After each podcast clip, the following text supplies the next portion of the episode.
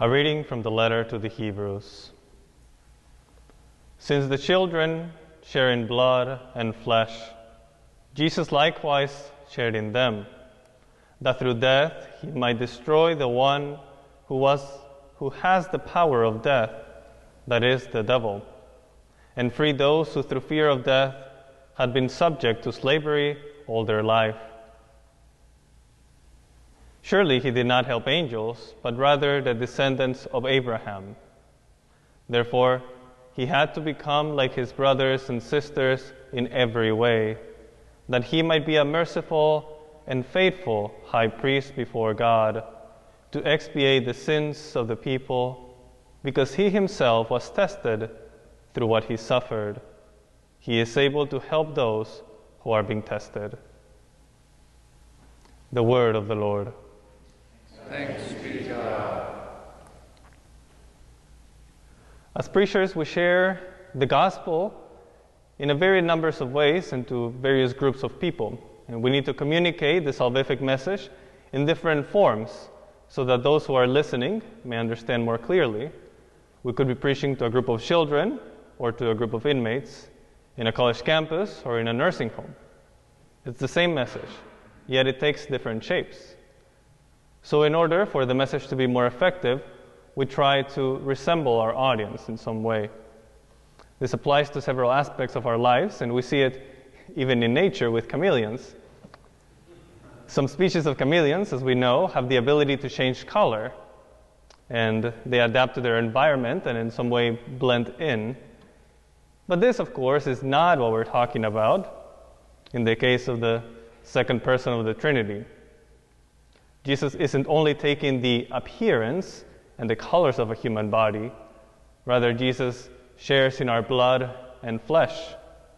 Otherwise, we would be speaking of a kind of docetism. But that's not what happened. It was not the angels that he took to himself. Rather, he became like us, his brothers and sisters, in every way. Jesus became a human person that he may show us his mercy, that he may show us his love for us in a way that we can begin to grasp it. Today we celebrate a narrative in which Jesus is very passive, mostly because he's a baby. He is receiving care from Mary and Joseph. They bring Jesus to the temple to consecrate the firstborn, and there they find Simeon and the prophetess Anna. Anna is advanced in age, from which we can make an analogy for wisdom. And this wisdom is one that was cultivated over the years. She teaches us patience in expectation of the Lord. This wisdom manifests itself by her fasting and by praying at the temple.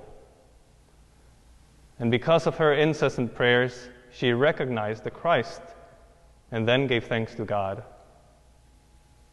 Simeon also recognizes the Messiah, takes him in his arms, and gives praise to God.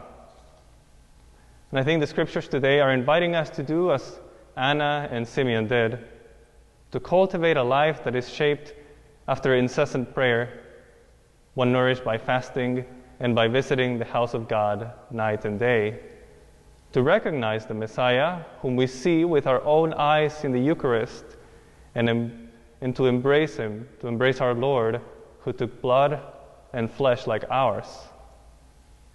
It is him whom we embrace in the Eucharist. It is that same baby whom Simeon also held in his arms. This is the baby that was obedient to death, even death on a cross.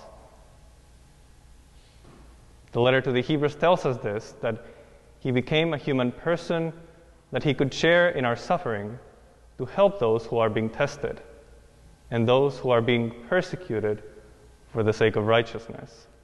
And that makes all of us Christians in this culture of moral relativism. We know that God Himself took our human flesh so that He too could experience our suffering and relate with us more intimately. It is consoling to know that our Savior is always with us in joy and in persecution. It is He who seeks us out first.